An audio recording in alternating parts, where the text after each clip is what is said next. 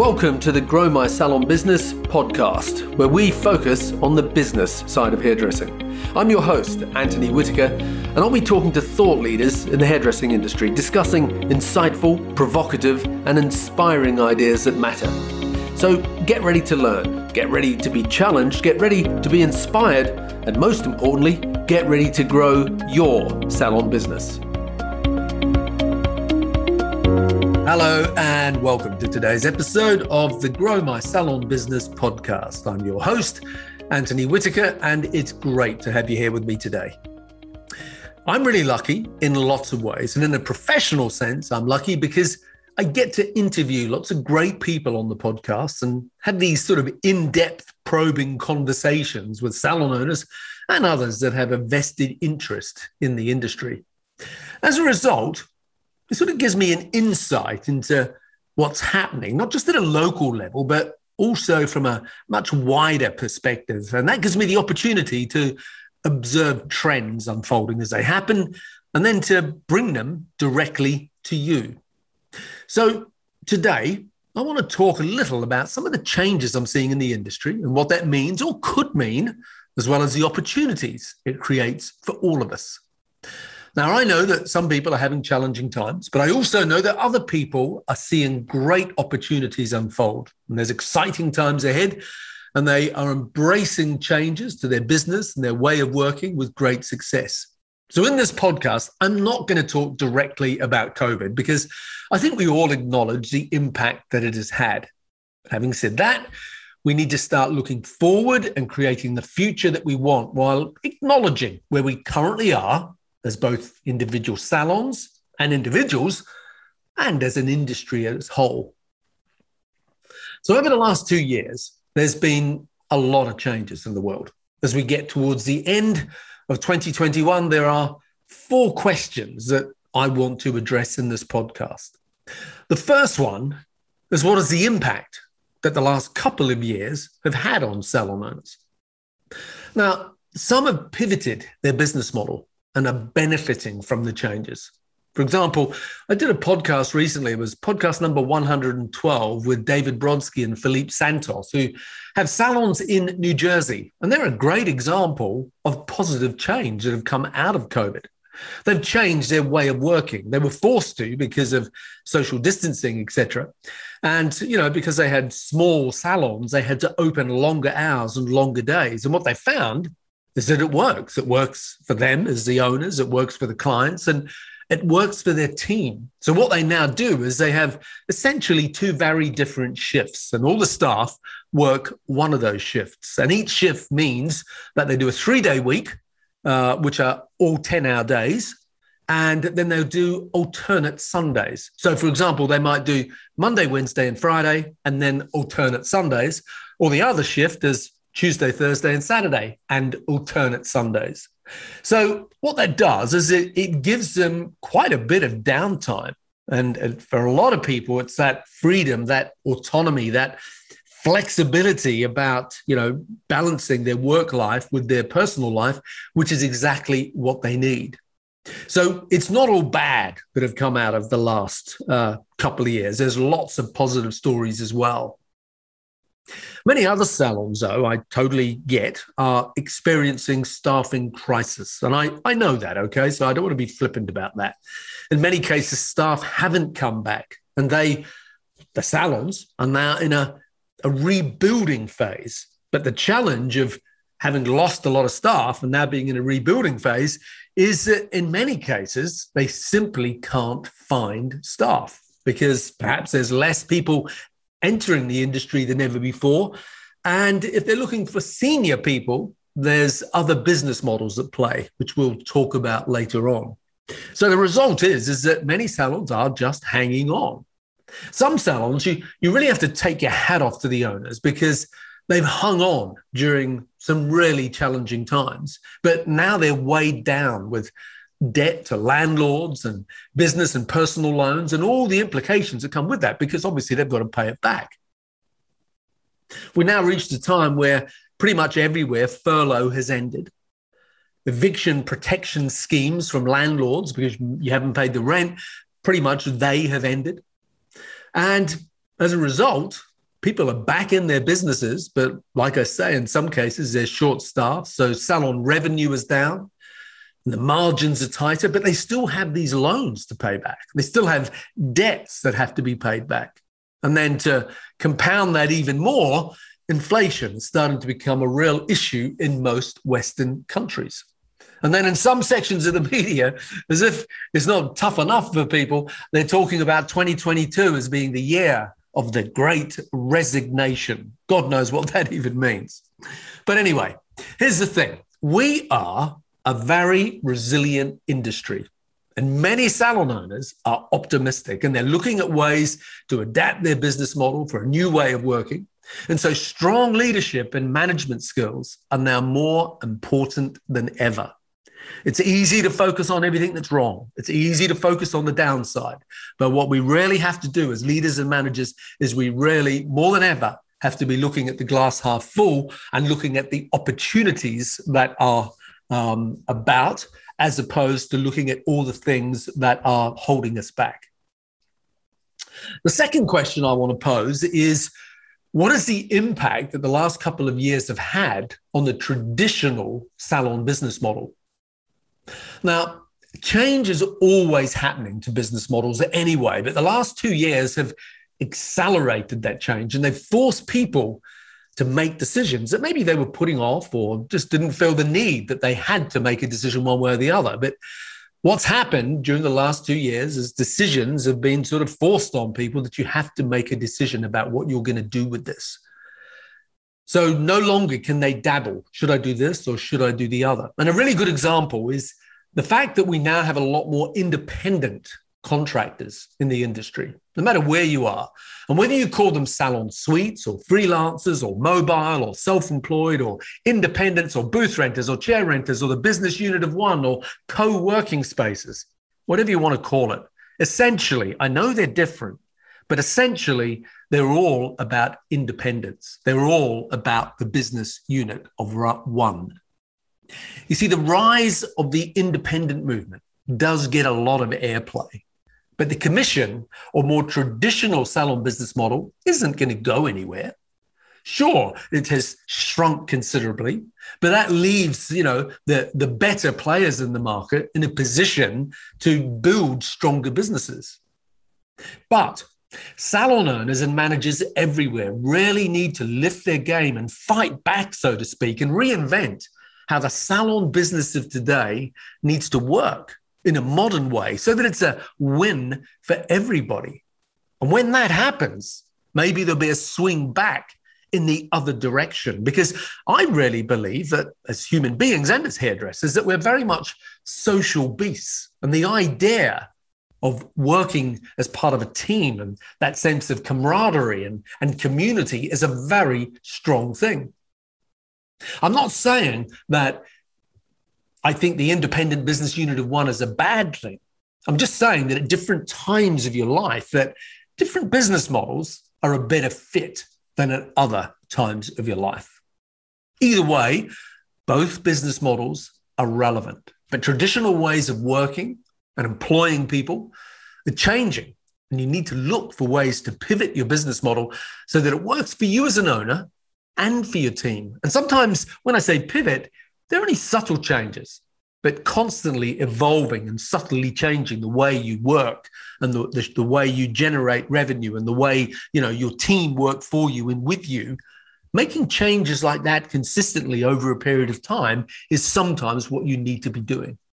We're also starting to see new business models now, some you'll like and some you may not like. For example, I've come across a couple of salons recently that are effectively operating as like an agency for hairdressers. Now, they're also traditional salons, but they have like an, an agency component to their menu of services. And what I mean by that is that some clients have got used to the idea of someone coming to their house and maybe because they're still potentially some of these people might be you know shielding through health issues they want to continue for that to happen and so i know of a couple of salons that are now operating a service where clients can book a hairdresser from the salon to come to their home, and there'll be a, a premium price charged. And obviously, because the salon is working in the agency capacity, that they will take a, a, a fee, and the hairdresser will also get a fee. The benefit for the client is that they, they know that it's a legit business, so to speak. They know that, you know, insurance is in place and all those sort of things that oftentimes people that are freelancing um, and just think it's a great idea to go to someone's home to cut their hair, that they forget about all those things. So, you know, I can see why as an emerging business model that that has an appeal to some people.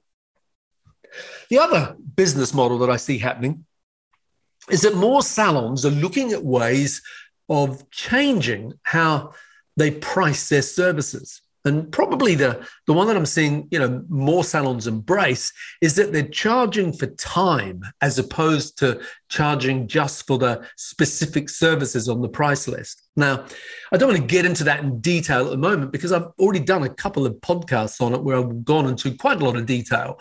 So if you want to find out more about charging for time as a different business model, then check out podcast number 110 that I did with Vicky and Jane from Reed Hair, because we pretty much talked about charging for time for the entire length of the podcast.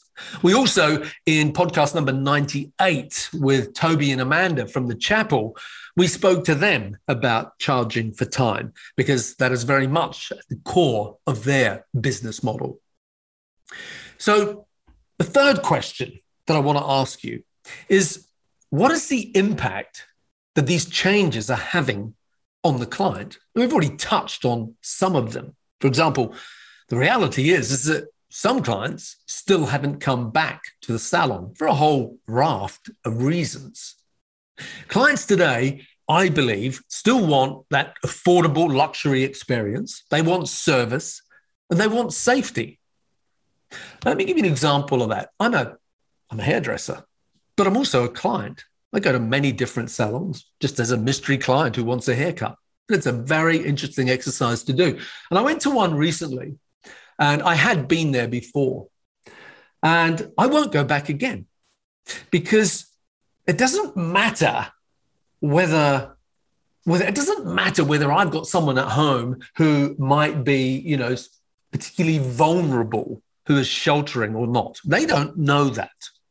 But as a consumer, and I don't, okay, but as a consumer, when I go into public spaces like salons, restaurants, whatever, I would expect them to be offering a certain level of professionalism and sanitation and hygiene and sort of, you know, health precautions to ensure that I was relaxed and protected and that they were protected. And um, that it was a safe environment. Now, unfortunately, the salon I went into was anything but that. There was absolutely no attention to detail in any of those areas. And I was shocked to the point of where I nearly got up and left. And in hindsight, I wish I had got up and left. It would have made a much better podcast, but I didn't get up and left. But as I walked out of there, I thought, well, I just simply would not go back there again. Now, I'm just one client. I'm not going to go into detail about why it was so bad, but trust me, it was just bad. It was as if, you know, the last two years had never happened. And the reality is, is that the last two years have happened. And it has made consumers, it has made our clients more cautious and more aware of the safety and hygiene standards that are around them. Clients have also got used to the one to one level of service. Now, in many cases, they started to experience that because of the social distancing thing and the, you know, uh, trying to have as few people as possible in contact with the client. But what's come out of it is that clients have gone, do you know what? I enjoy this. I enjoy one person checking me in and the same person shampooing me and the same person cutting my hair, the same person coloring my hair and the same person seeing me out. So the one-to-one level of service is something that maybe as hairdressers that we don't always like, but the consumer, the client, has very much gone, I like this. This is good. The other thing that's happening is that clients or salons, I should say, are often saying that they're now seeing less clients, but they have a higher average bill. Now, again, I did a podcast that was number 106 with Sue Aarons, who runs the uh, Studio B business in Colorado. And uh, we were talking about uh, this um, you know, phenomena, so to speak, uh, on the podcast because Sue had quite a significant increase in average bill, even though the client count was down. And I was asking her, is that because you'd made a concerted effort to say to your team that because the client count's down, we really have to maximize the potential with every client in terms of upselling products and services, etc. Or was it because of something else? And Sue basically said, look, it might be a little bit of that, but I think it's also because of the fact that the client isn't being passed from person to person and that the stylist is more focused on their client from beginning to end.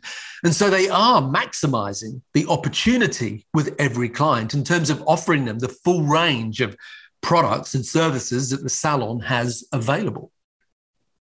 So, the fourth and final question that I wanted to put to you is what is the impact, or what impact are these changes having on the salon staff? You see, I think what's happened, not just in our industry, but every industry, is that over the last couple of years, people have been reassessing their life. They've been reassessing the work life balance. They've been reassessing how hard they work and perhaps how little time they have for other pursuits. You can't also ignore the fact that the reality is that in some cases, people actually don't want to work anymore. Face it, if you're given two options, let's say that option A is go to work to earn a living, and option B is take the money and sit on the couch at home watching Netflix. Well, it may not be you, and it sure as hell isn't me, but a lot of people quite like option B. And they literally don't want to work. Now, obviously, that can't last. And I'm sure we'll see more of a return of uh, many, not all, but many, if not most of those people into the industry. On top of that, you also have to acknowledge that many hairdressers have been working in people's homes. Now, whether they've been doing it legally or illegally is another conversation, and it varies from state to state and country to country. But a lot of those hairdressers that have been doing that are quite liking the freedom they're liking the autonomy, the flexibility, and yes, they're liking the money. And in some cases, that money is all tax free. Not in all cases, but in some cases. So you're seeing this increase in a mobile workforce. You're seeing more freelance. You're seeing more self employed. And as I say, it was happening anyway, but that's been accelerated in the last two years. So we've got more one to one working because independent contractors don't employ assistants as a generalization. It's creating another problem. Less salons are also taking on assistants or apprentices. So, therefore, there are less opportunities for people coming out of beauty school and coming out of apprenticeships, or for people who want to get into an apprenticeship. So, that's a, a looming problem for us everywhere. Another problem is that there's something like 80% of people in our industry do not last two years. Now, I'm always dubious about statistics. With every statistic I hear, I ask myself, yeah, where's that from? And, and often, if you dig a bit deeper, you might decide that they're not very well researched. But a statistic like that feels about right. And when I talk to people in the United States, Canada, Australia, New Zealand, the UK, a lot of people will say, yeah, that feels about right. So even if you don't necessarily believe it, ask yourself, what if it is true? Why do 80% of people not last two years in this industry? Well, I think that one of the reasons, in fact, possibly the main reason, is that their expectations are unrealistically high. And I think that part of that is our problem. And social media obviously has a part to play in that as well.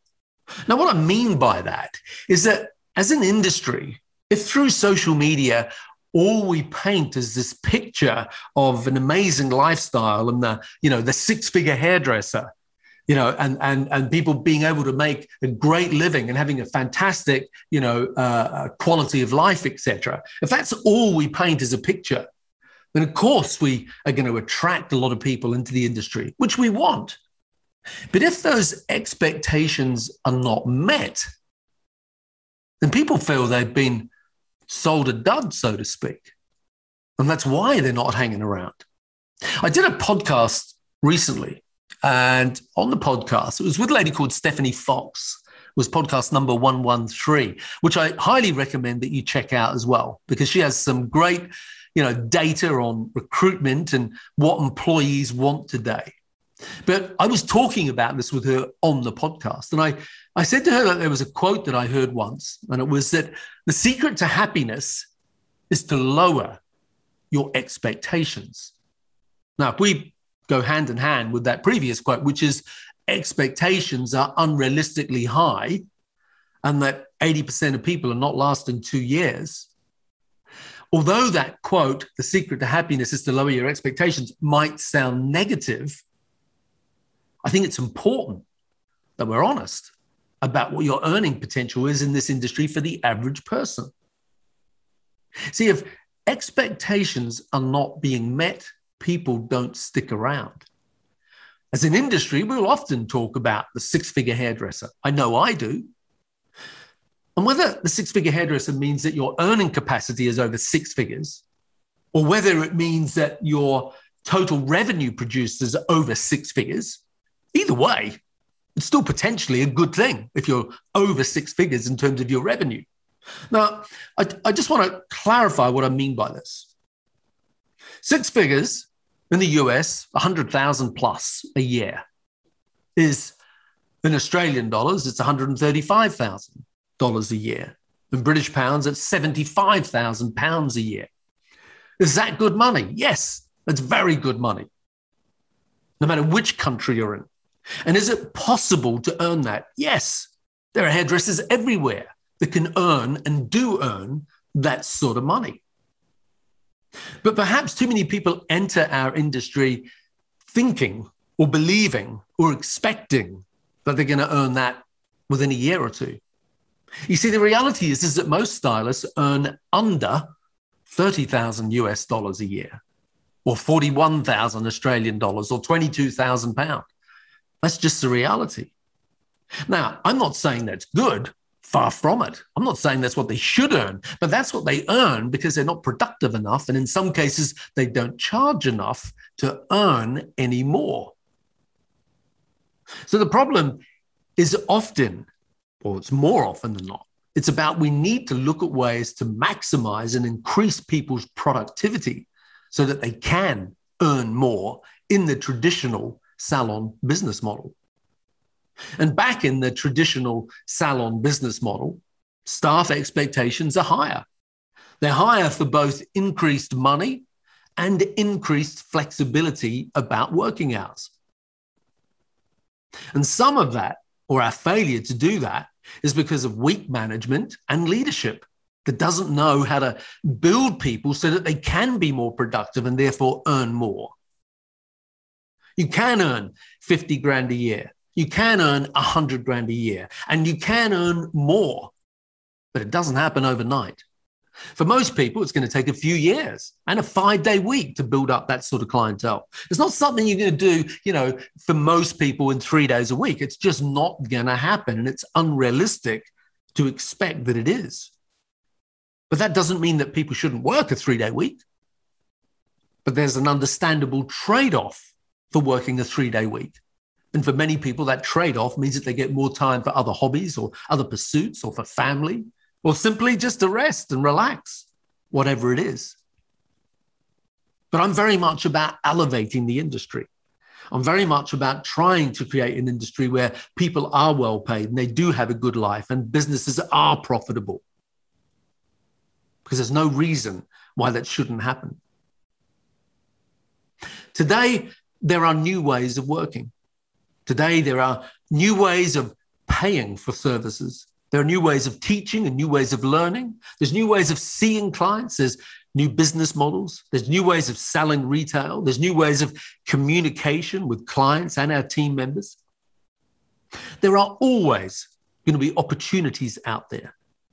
These are challenging times for some people, but they're also exciting times for others. And as salon owners and managers, we need to become better managers and leaders of our people. I always say that your business is a reflection of you, and that if you don't grow, then your business never will. In January 2022, we will be launching our online salon management course. So if you're interested in finding out more about it, then register your interest at growmysalonbusiness.com to be kept up to date about the dates and when we're going to be launching it. So that's a wrap. Until next week, when I bring together another great guest for you on the Grow My Salon Business podcast. So, what do the changes in our industry mean for you? I'd love to find out. So, don't hesitate to jump on into Instagram or Facebook at growmysalonbusiness.com and share your thoughts. And don't forget to visit us at growmysalonbusiness.com. Until then, keep safe. Thank you for listening to today's podcast. If you'd like to connect with us, you'll find us at growmysalonbusiness.com or on Facebook and Instagram at growmysalonbusiness. And if you enjoyed tuning into our podcast, make sure that you subscribe, like, and share it with your friends. Until next time, this is Antony Whitaker wishing you continued success.